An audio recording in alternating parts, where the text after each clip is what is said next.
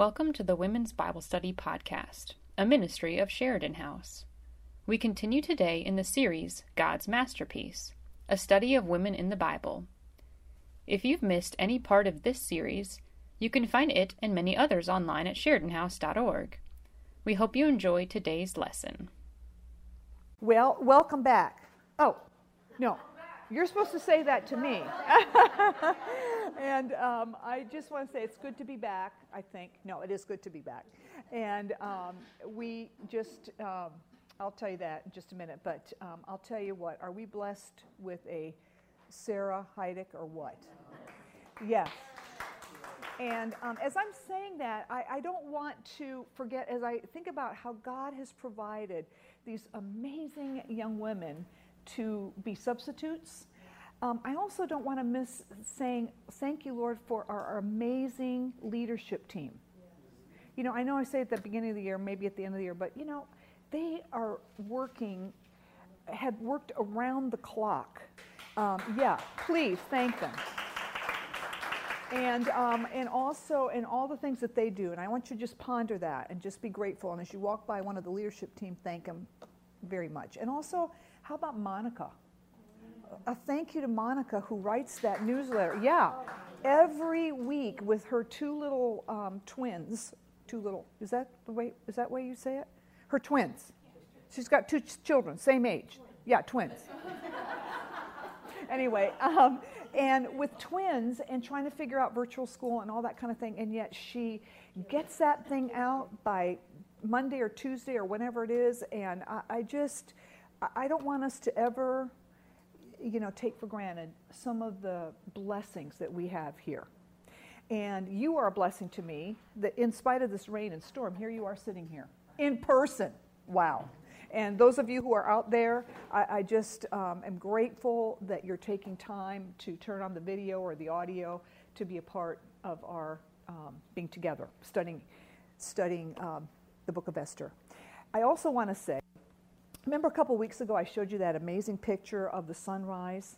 And we talked about the consistency and the, the power of our God and that we can count on that in these times of unrest and difficulty and fear, really, that has gripped our hearts with all that's going on. And the, it hit me again, and I hate to say this because if you don't get a chance to see fall, I feel bad. So I feel bad saying this, but when I was up in North Carolina last week, to be able to see fall and I, and I, I, it hit me, and I remembered that time that we had the week before of looking at that picture and saying, Wow, God. And I thought the same thing. I thought, you know what, Lord? We may be going through rough times here on earth right now, um, in our country, and really around the globe. But guess what? Every season comes, the leaves change, they're going to fall off the tree, and suddenly up there in other parts of the country, it's going to be winter and then spring's going to come and the leaves are going to go back on the trees and then all of a sudden summer will come and the, the hot you know temperatures will hit. And it just struck me again that in the midst of our uncertainty fear anxiety that we can count on the power of our mighty god he is the same he is consistent whether our lives feel like they're in a mess or what, wherever we are, He is powerful, consistent, and will never change. I love that. And so, as you think about um, those things as we look around us, as we see the sunrise and set, and as we see um, nature and all those things, let's learn that lesson of holding on and just hugging that truth that God is all powerful. And this story that we're going to be looking at, this chapter, kind of underscores that very idea. And so we're going to be in the sixth chapter. If you've got your Bibles, turn to it, or your apps, or phones, or however you do it. We are in the sixth chapter, beginning at first one, and we're going to begin to see God's plan unfold. Now, we've already been watching it happen, but things are really ramping up when we get to the sixth chapter of the book of Esther. And A on your outline, as we're looking at God's plan unfolds, things are not always as they seem. Things are not as always are, are not always as they seem. Number one, when things are quiet. Sometimes there are times in our life when everything is kind of mm, quiet and status quo, and there's no big crazy things going on, and we think that. Um, uh, you know that everything's going to be okay and everything is status quo and sometimes we don't realize that the shoe is about to drop and um, if, you, if you are a mother or a grandmother or have worked with children, you know how true that is. When things are all quiet, it's not always as they seem, is it? I'll never forget when Tori, I'm glad her husband is not in the room at the moment with the filming, but um, I remember when Tori was probably a little bit older than a toddler, and she had a little, her little best friend over, and they were playing, and went off into her, her room and it was very quiet. And I thought, oh, good, I'll just get some dishes done. And all of a sudden I thought, you know what? It's really too quiet in here and it's been too long. I better go check and see what's going on. So I walked down the hall and sure enough, the door was closed. And I thought, what in the world? Open the door to a fog of white. The only thing I saw was two pair of blue eyes kind of peering out of this fog. And what they've done, I don't know even to this day how they did it, but they ent- emptied an entire uh, bottle of baby powder. and it was just everywhere. Now, it seemed quiet and all things well, but can I quickly tell you, I think even today I'd still be cleaning up baby powder. Um, with even with her help or whatever. But um, sometimes, even when things are quiet, there can be things going on behind the scenes that we don't even realize. But here's the thing the contrary is true, and that's where we're going to kind of park today. The contrary is true. Number two, when things seem distressing, when things seem out of whack, when things seem frightening, when things don't seem like they're going in the right direction, when things look terrible, guess what? They're not necessarily so. They're not necessarily so. And that's where we come into our stories. Even when things seem distress, distressing. So be on your outline just to kind of recap the events of the story. Last week, Sarah taught us, and we, we left Haman. What was he doing? Building gallows on which to hang our hero, Mordecai. That's where we left the story. And wow, talk about things seeming distressing on the surface. And, um, you know, uh, that um, all seemed really lost for Mordecai, but God. But God steps in. God steps in. We were gonna, about to see Mordecai you know, to being hanged. Whew, I'm going to get these words out at some point anyway. But um, hanged on the gallows and the annihilation of the Jews throughout the empire. This was looming ahead, and yet we see God stepping in. We need to remember that when God steps in, to expect the unexpected. To expect the unexpected. We have already learned this in this book uh, you know, uh, think about this a nobody, orphan foster child who is elevated to the queen of the massive empire at that time, the Persian Empire. There's a story that I read years ago. I don't know if it was a makeup story or a, a, true story, but it's a wonderful story about this man. I don't know what he was doing in the ocean by himself, but he was in, in a boat and he was shipwrecked on this little island and he had had to, you know, walk around and figure out food and, and find fruit, you know, on, on plants and different things like that, Fig- figure out how to survive as he was on this desert island, had no clue where he was or no way, he didn't have cell phones in that day, and trying to figure out how to, to you know, get word to his family and friends at home and how to be saved in the situation and he built himself this little hut and he probably just took grass and you know plants and different things and made this little hut. And one night oh my goodness it burned down. And the next morning as he was trying to figure out what to do he looked out and there um, along the side of the island a ship was anchored. And when he went to the ship they said thank you for your smoke signal and it saved his life. It saved, he was able to leave. Yeah. And um, I think it is a true story, don't you? But you know what? The truth of that is true in our lives. That God is in the business of using things that perhaps seem terrifying, and yet He is going to make something good about it.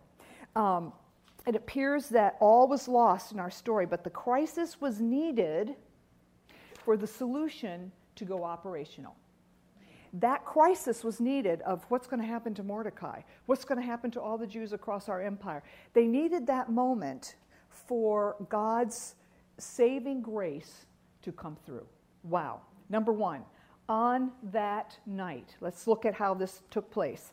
Look at verse 1 with me. On that night, the king could not sleep, and he gave orders to bring a book of mem- memorial deeds, the Chronicles, and they were read before the king. Now, I don't know if you've ever experienced insomnia.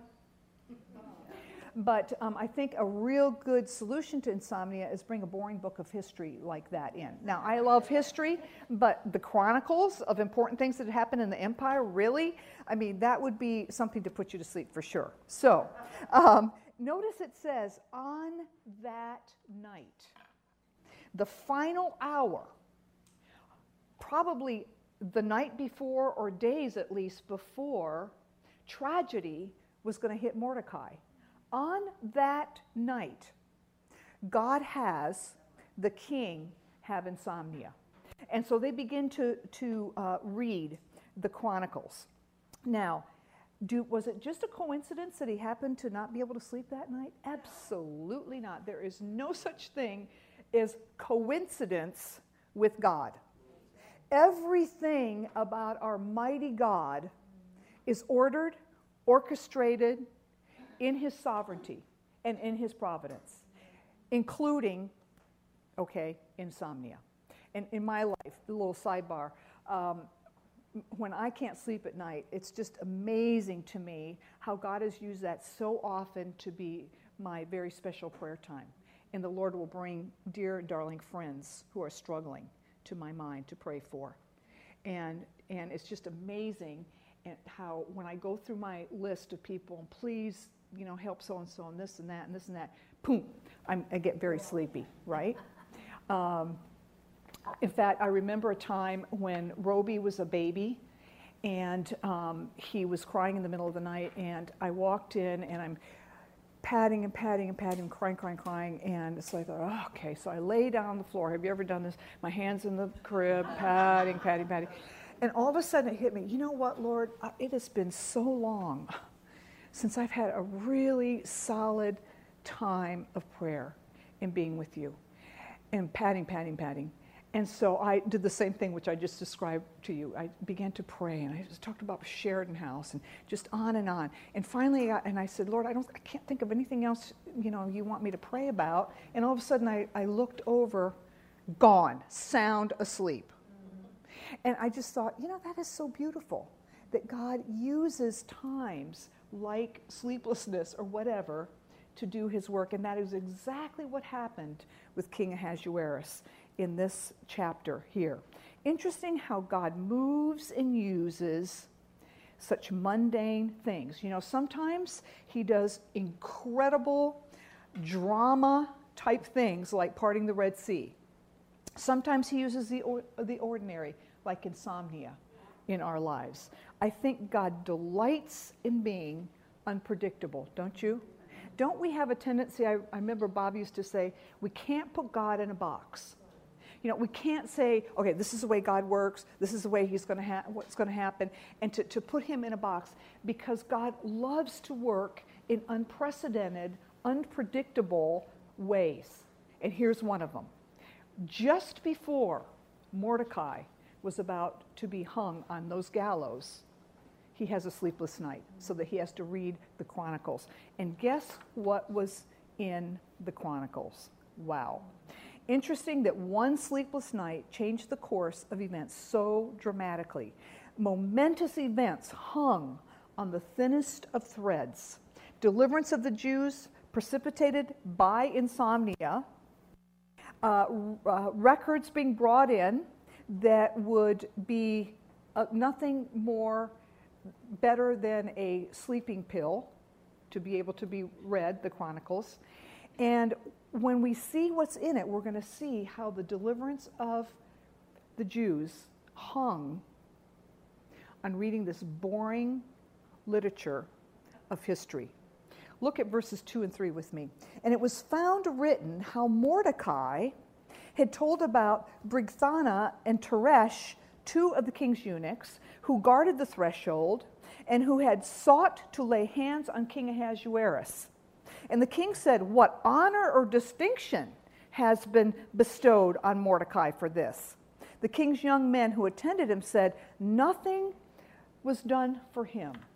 Wow, great lesson. Number two, God works in his way and in his time. God moves with his own agenda. Mordecai may have been forgotten. And remember, we studied that back in the third chapter, and we said, oh my goodness, you know, he, nobody honored Mordecai after what he did to save the life of the king. In fact, oh my goodness, the wrong man was elevated. And that was the point in the third chapter when uh, Haman became the, uh, the leader amongst the court. And when Mordecai should have been the one honored. But God had not forgotten. But God moves the way he sees fit and in his perfect time. Had Mordecai been honored back then, the events of this chapter would have been thwarted. If he had been honored in the time that when we first read it, we're like, oh, wow, he didn't even, nobody said anything about what a brave thing Mordecai did. Uh, he didn't get honored at all, and Haman, the bad guy, gets elevated. If that had happened, the events of this chapter would have been thwarted, kind of like the shipwrecked man. Crisis saved him. Crisis saved him. Wow. Number three, God has a different perspective. God sees all. His perspective is different from ours because he can see the beginning from the end. Um, Sarah last week talked about the perspective of an eagle.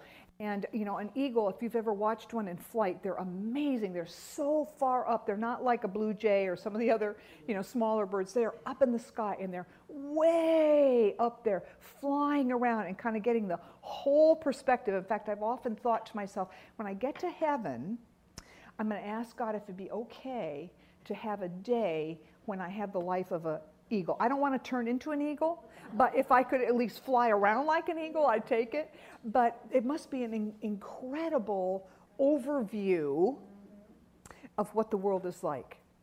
That is God. He sees all, much more than an eagle. But uh, his perspective is so different from all. What a comfort for ones who are weary from the battle, quote unquote, doing the right thing and no one seems to notice. Or, how about this one? Praying diligently, diligently, diligently for an unsaved uh, loved one. I have a friend that recently her, her daughter was going through a very difficult time physically, and a friend of the daughter's, she'd been sharing the gospel, sharing the gospel, and finally a friend of hers uh, flew in from Boston to check on her and presented the gospel to her.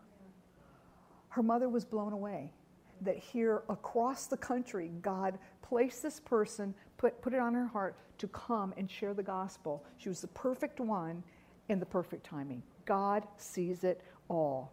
But when we're praying diligently, we don't see that. Or during um, doing the pure and right thing and no one seems to notice. Have we ever been there? Or being in a tough marriage, a work relationship, whatever it is, what a comfort, number four on your outline, that God sees all. God sees all. We've already talked about this verse, one of my favorites in Hebrews 6, verse 10 says this God is not unjust. He will not forget your work and the love he has shown you as you've helped his people and continue to help him. We may think that nobody else notices our efforts. We may feel like, you know, um, nobody knows that we're praying hard for them or whatever the situation is, but God sees it all. He, he notices. He's not unjust. He will not forget our work and the love that we have shown him. No one else might notice, but we can count on God uh, on God's justice and his seeing. Remember, a couple weeks ago, we talked about one of God's names from the Old Testament is Jehovah El Roi. means God sees. And I love that, that, that, that part of that character uh, of God, that He sees what we're dealing with. He knows what we're struggling. He knows we're working hard for Him. He knows our efforts. He knows all that because He sees all. Jehovah El Roi, the God who sees. Not only does He see all, but number five on your outline, He cares about everything. Cares about everything. Haven't you sometimes felt, Lord, do you even care about what I'm dealing with? Lord, do you see what's going on? Lord, do you see my efforts? Are you hearing my prayers? And there are times when we feel that way, don't we? Where we feel like, does God even notice? But guess what? He most assuredly does. We are learning uh, that there is a divine reason for everything that God does. There was a divine reason for the slighting of Mordecai because God exercises his perfect timing. He has seen every tear, heard every discouraged sigh, he knows all of it and he is working in the midst of it, but in his timing. I love 1 Peter 5 7. It says, He cares for you. He cares for you. And I, that's a, a verse that we need just, just to cling to in those times of difficulty. Another one that's amazing is some, you don't need to look it up, but you might want to jot it down for future reference. Psalm 56 8 says this You have kept count of my tossings Put my tears in your bottle. Are they not in your book? Do you love that? That when we're struggling, when we're tearful, when we're crying, or maybe wailing over something, that God, it says, keeps our tears in a bottle. Now, I don't know, I'm sure that that's probably figurative. I don't think He needs a bottle to save our tears. But the point being, He knows everything that we're experiencing, and He remembers, and He keeps it, and it's a part of his relating to us. Another great one, Isaiah 41:10. It says, "Fear not, for I am with you. Be not dismayed, for I am your God. I will strengthen you, I will help you, I will uphold you with my righteous right hand." And remember, the right arm or the hand in the in, in the Bible is a picture of strength.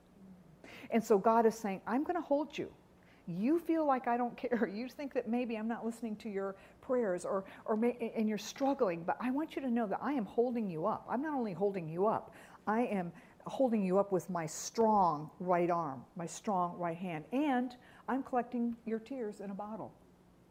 There's going to be a shelf right there, and it's going to say Pam's bottle, Rosemary's bottle, Karen's bottle, and we're going to, anyway, um, I got carried away there but anyway, God has a, a way of, uh, of knowing what we're dealing with and ministering to us in His way and in His time. He is aware. Now, God has a way of dealing with all of this going on here. We're going to read it in just a minute.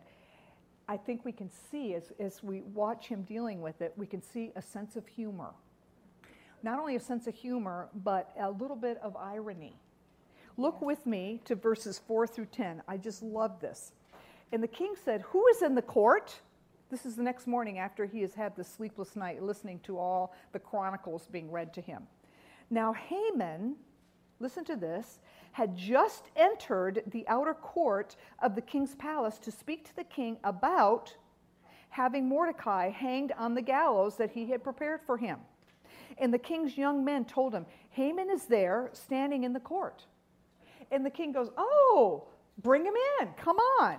Let him come in. So Haman comes in, and the king said to him, What should be done to the man whom the king delights to honor?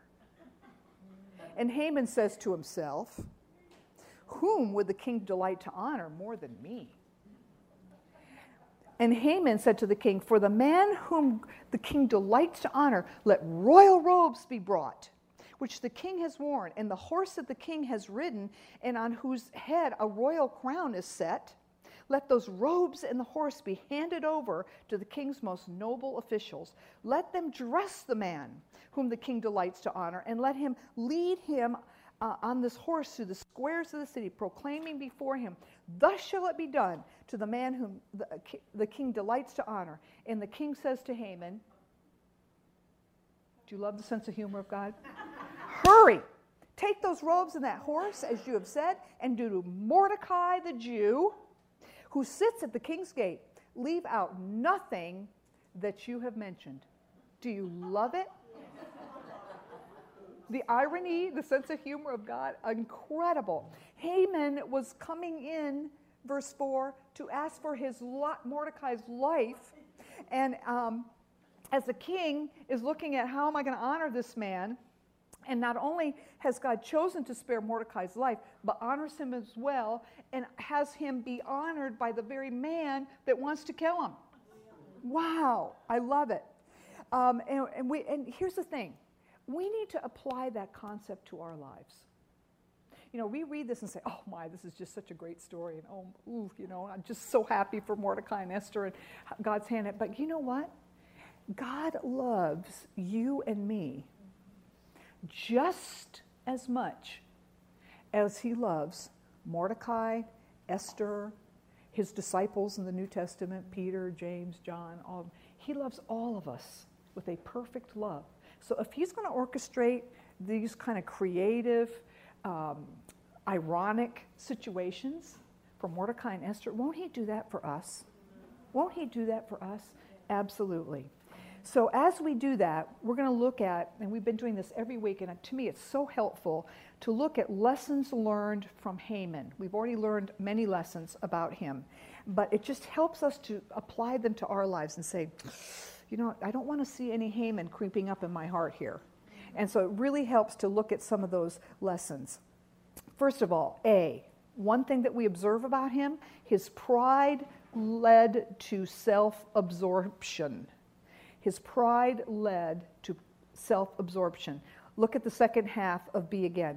And Haman said to himself, Whom would the king delight to honor more than me? Wow. He's so self centered, um, so prideful, that in his mind, immediately he's thinking, well, he's got to be talking about me for goodness sake. Look at me, I'm just so wonderful.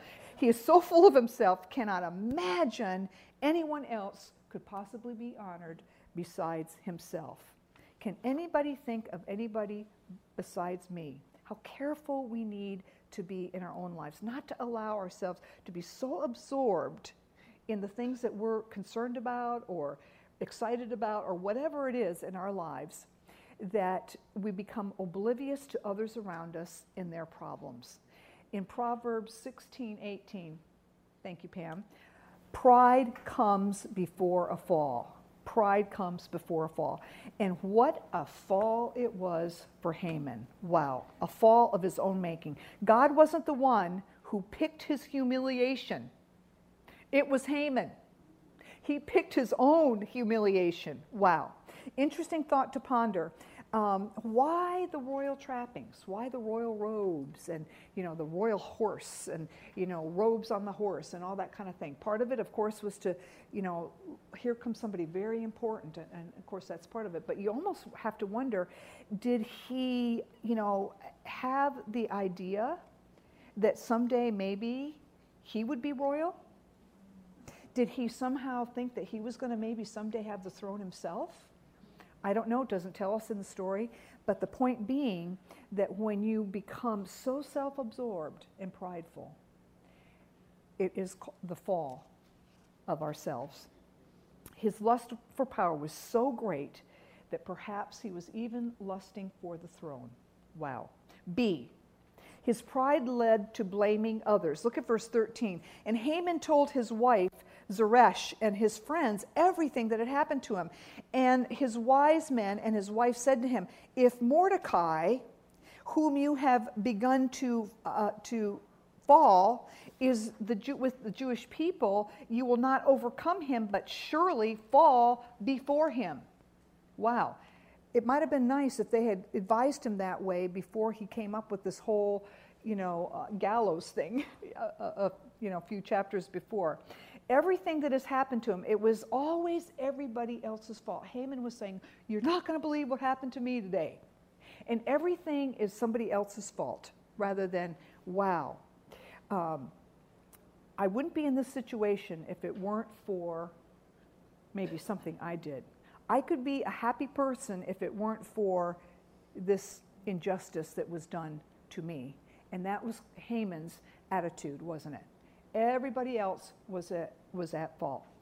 Um, not only blaming others, as he's blaming others, number one, he never learns. He never learns. This is the same problem over and over again for Haman. No contrite spirit in Haman. You know, like, what can I learn from this? Okay, this was a very difficult uh, scenario. What can I do? Perhaps I have been prideful and hasty. That kind of an attitude is not a part of Haman's DNA, is it?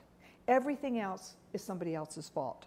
Number two, what can I learn from that as I look at that aspect about Haman? What can I do when, when we're in a difficult situation? Are we able to honestly look at it and see if we have brought any of it on ourselves? To be self analytical. When we're dealing with a difficult situation, look into ourselves and say, okay, is there anything that I might have done to bring this out? Maybe there's a family member, an extended family member that's difficult in your life, and you're like, you know, why can't, why do every Thanksgiving, when that person walks through the door, I'm like, here they are again. Mm-hmm. And there's this tenseness. Well, is there, what we need to do is say, okay, Lord, did I do anything to create part of that tension that's escalated into being a difficult situation with this person? What is my part in this? Even if it's a molecule. Is there something that I have done? And if there's something that I have done, Lord, I confess it before you because I don't want to have this difficulty between this person and myself, or whatever the situation. I'm just using that as an example. Whatever the situation, is there any part of me that has been has added to this circumstance that has made it so difficult? Where is my fault in all this? That was not Haman, was it? Seems like his wife and friends had a better handle on the situation, according to verse 13. They seem to sense that the Jewish God is not going to stand by and watch the destruction of Mordecai. Very nice of them to tell them at this point, wasn't it? Wow. Anyway, um, so number three, what can we learn about God? What can we learn about God? There's a great principle here. God is just, and he will make things right here or hereafter. Listen to Romans 12, 19. Vengeance is mine, says the Lord. We need to let God handle the injustices that we see. Little sidebar. Somebody asked a question last night. Okay, so, you know, hey, uh, Mordecai and Esther had hidden their Jewish background from the king. Remember that? And then all of a sudden, he's saying, Bring uh, Mordecai the Jew into my presence so that we could honor him. How did he suddenly get to know? Isn't that a great question? I thought, hmm. Anyway, I think mo- probably, most likely, as they were reading those the the um, the historic records, and he was there sitting at the you know the uh, next to the gate and had seen the men that were going to um, hurt the king and so forth. That through that reading, most likely, my guess would be that they said, oh, yeah, that Jewish man that sits by the gate, he's the one. So perhaps that is how he, uh, uh, the king came to know that uh, um, he was Jewish. Anyway, look at Psalm 37, 1 through 9. And I think maybe I'm obsessed with Psalm 37 because um, it's been in two weeks' worth of your homework. But it's a long psalm, and there's so many different aspects of it. So um, I, I, want us to look at that. Psalm 31, 1 through 9 says, We don't have to worry about the wicked, that God sees all and will take care of it, particularly uh, verse 13, 17, and 20. And what is our response as we're dealing with those difficult people? Look at 3 through 8 in Psalm 37. That should be our this is, should be our, our perspective. Trust in the Lord and do good. Dwell in the land and befriend faithfulness. And he, delight yourself in the Lord, and he will give you the desires of your heart. Commit your ways to the Lord, trust in him, and he will act. He will bring forth your righteousness as the light and your justice as the noonday. Be still before the Lord and wait patiently for him. Be still before the Lord and wait patiently for him. I have that on a plaque above my um, kitchen sink because so often I get wound up and I'm to, and this should be, and that should be, and I just need to be still. Be still and know that I am God. Be still before the Lord and wait patiently for him. Fret not over the ones who prosper in his way, over the man who carries out evil devices. Refrain from anger and forsake wrath. Fret not yourself, it tends only to evil. In other words, as we are waiting for God to work, we need to be still before Him. We need to say, Lord, I just want to get my hands in the middle of all this. I, I, want to help you out here with this difficult situation. And this verse says, Be still before the Lord and wait patiently for him. Warren Wiersbe says this When we review these evidences of the providence of God, you cannot help but want to thank him for the great God he is. For the great God he is. Next, let's look at Mordecai's life. Lessons learned from Mordecai. And again, I love doing this week after week because there are different aspects of their characters that come out that is very helpful and applicable to our own lives. This whole story teaches some wonderful lessons from this godly man. A on your outline, first of all, he was not self promoting. Not self promoting. Remember back in the third chapter when his courageous act went unnoticed. It seems, it, it seems like such ingratitude on the part of the king and you know why didn't somebody tell the king and all that kind of thing? But we don't see any mention of a complaint or any attempt on his part to receive any recognition for his courage in serving uh, uh, the, the king by saving his life there's no hey did you guys tell the king you know what i did yesterday did you know did you let him know there's nothing like that we see no evidence that he was self-promoting and saying wow i hope somebody noticed you know, the, the good things I, I did for the king, does not, is not self promoting. B, he does not have a vindictive spirit. Does not have a vindictive spirit. Look at verse 11. So Haman took the robe and the horse, and he dressed Mordecai and led him through the square of the city, proclaiming before him, Thus shall it be done to the man whom the king delights to honor. Thus shall it be done for the man whom the king delights to honor. Now, we read nothing in that little passage of, Matt, uh, of Mordecai saying under his breath, Ha ha, Haman, you're getting what you deserve. I'm finally getting what I deserve. There's absolutely no record of him saying anything. And you almost want to say to him, Go ahead and say that to Haman. He's a bad guy. He's terrible. He's trying to kill you, blah, blah, blah. But apparently he was silent. Wouldn't it have been so tempting to respond like that. He apparently just let God have his way and let the chips fall where they may. What a lesson for us to learn. Number C, he was also not affected by being honored. Look at verse 12. Then Mordecai returned to the king's gate, but Haman hurried to his house, to his house, mourning and with his head covered. He was so grief stricken that he had had to do this to his mortal enemy, and he was humiliated and mortified and, and had to cover his head. Um, but I love the fact that then Mordecai returned to the king's gate. We could easily miss that verse. We could have easily said, you know, um, Mordecai, why don't you just say, wow, finally I am honored. You know, finally they're noticing what I did for uh, the, the king. And so, guess what? Maybe I should leave the outer gate. Maybe I should, you know, go into the inner gate because they would say, oh, that's the guy that, that the king honored, so that's okay, he can be in there. And, you know, maybe if I go inside, I could have more of an impact for my people. And so he could have easily gotten carried away with um, uh, uh, being how he was honored. But number one, he does not do that. How was he able to react that way? How was he able to be not affected by what had happened? Because he had a peace and an assurance of resting in God's plan. Let me say that again to me and to you. Because he had a peace and assurance of resting in God's plan.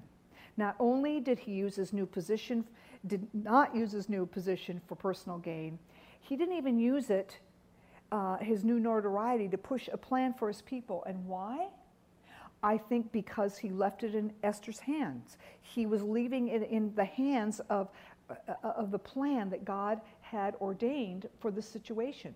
God had impressed upon him, let Esther handle this for such a time as this. And so rather than, you know, getting involved himself, I'm just going to go with God's plan. This is clearly what he wanted me to do. He was living by faith, not sight, as 2 Corinthians 5 7 says. He, in faith, allowed God's plan to go operational. He was not trusting in his new elevation out of obscurity, but in his plan that God had established. Number two, what can I learn? Well, it should make us introspective again. How do I handle things when good things do come my way? do I desire and strive for applause and the spotlight? Or am I willing to go back to the gate, quote, unquote? Am I comfortable waiting in obscurity for God to work in His way and in His time? Wow, rather than promoting myself. In summary, bottom line A, whom are we seeking justice from? Whom are we seeking justice from? Clearly, Mordecai was trusting in God rather than man. How about you and me? as we're waiting for that moment to happen. Um, I'll never forget when the children were little, they would say, It's just not fair. Have you ever heard that before? Yeah. it's okay, Katie. It will, this too shall pass. But um, I, Bob had a saying, and every time the children would say that, he'd say, Fair is where they serve cotton candy. And every time they'd say, not fair, he'd say, the fair is where they serve cotton candy. Life is not fair sometimes. And so he would get, they, he would said it so many times that when the children would start saying, it's not fair, they'd say, I know, Dad, fair is where they serve cotton candy. anyway, but isn't that the truth? When things don't seem fair, quote unquote, do we seek justice from the one, capital O, who is trustworthy. Who is trustworthy?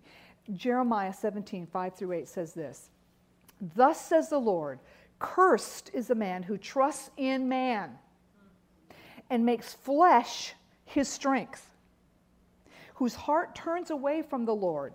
He is like a shrub in the desert, and he shall not see any good come. He shall dwell in the parched places of the wilderness, in an uninhabited salt land.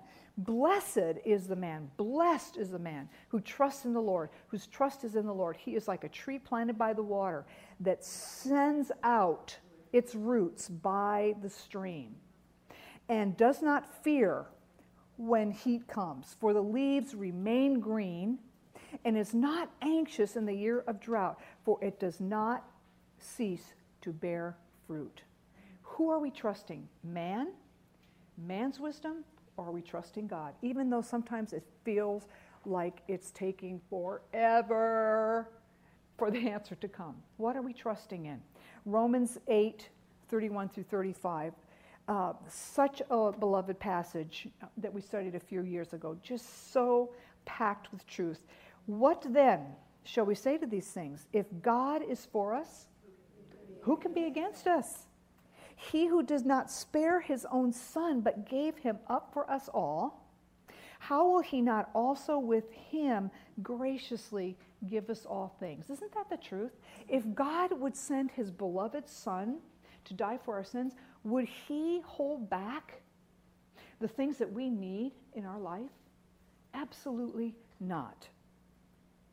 Who will bring a charge against God's elect? It is God who justifies.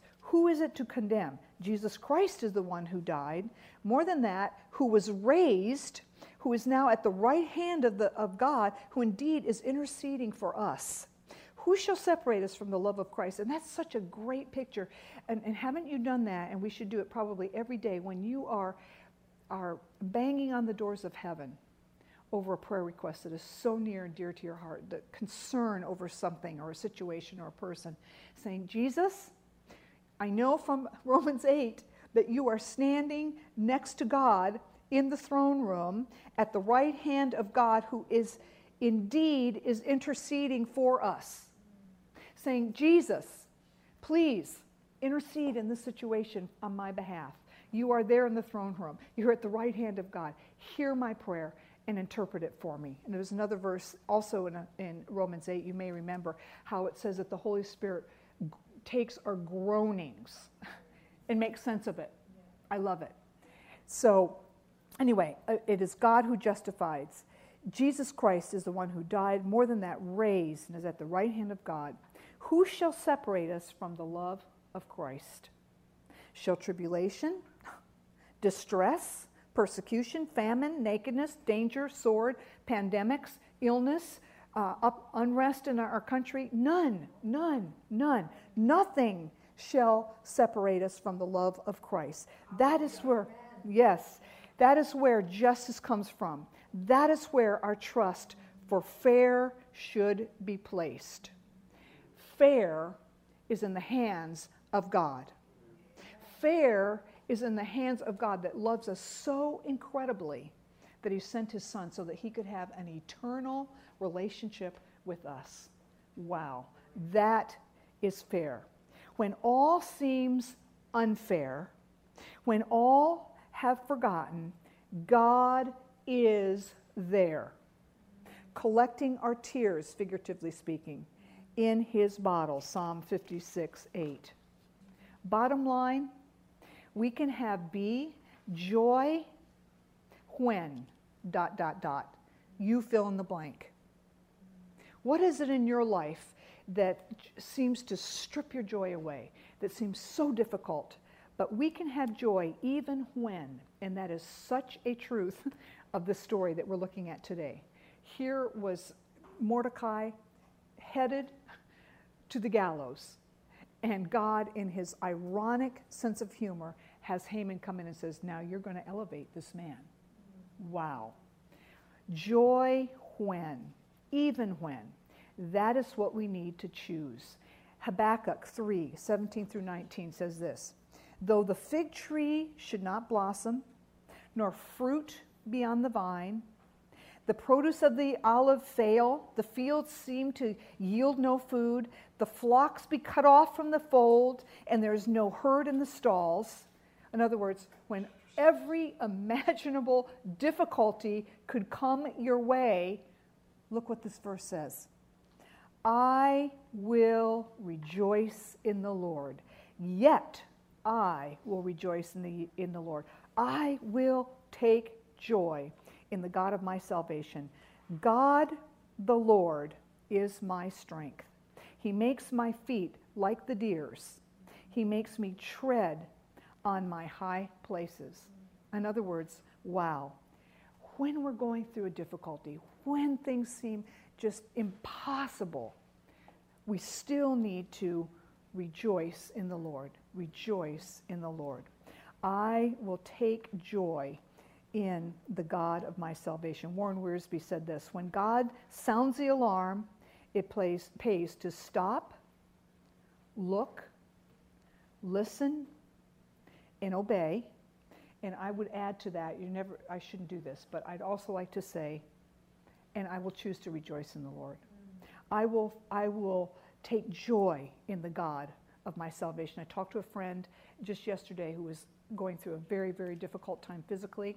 And we began talking. I know you're sick of hearing me talk about this, but my Thousand Thank Yous by Anne Van Camp.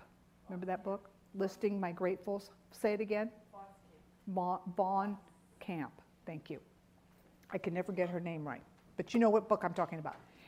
And I was getting ready to say, yeah, you know what? I am working on 9,200 and something um, gratefuls. And before I could get it out, she said, I am well over 80,000. I'm 84.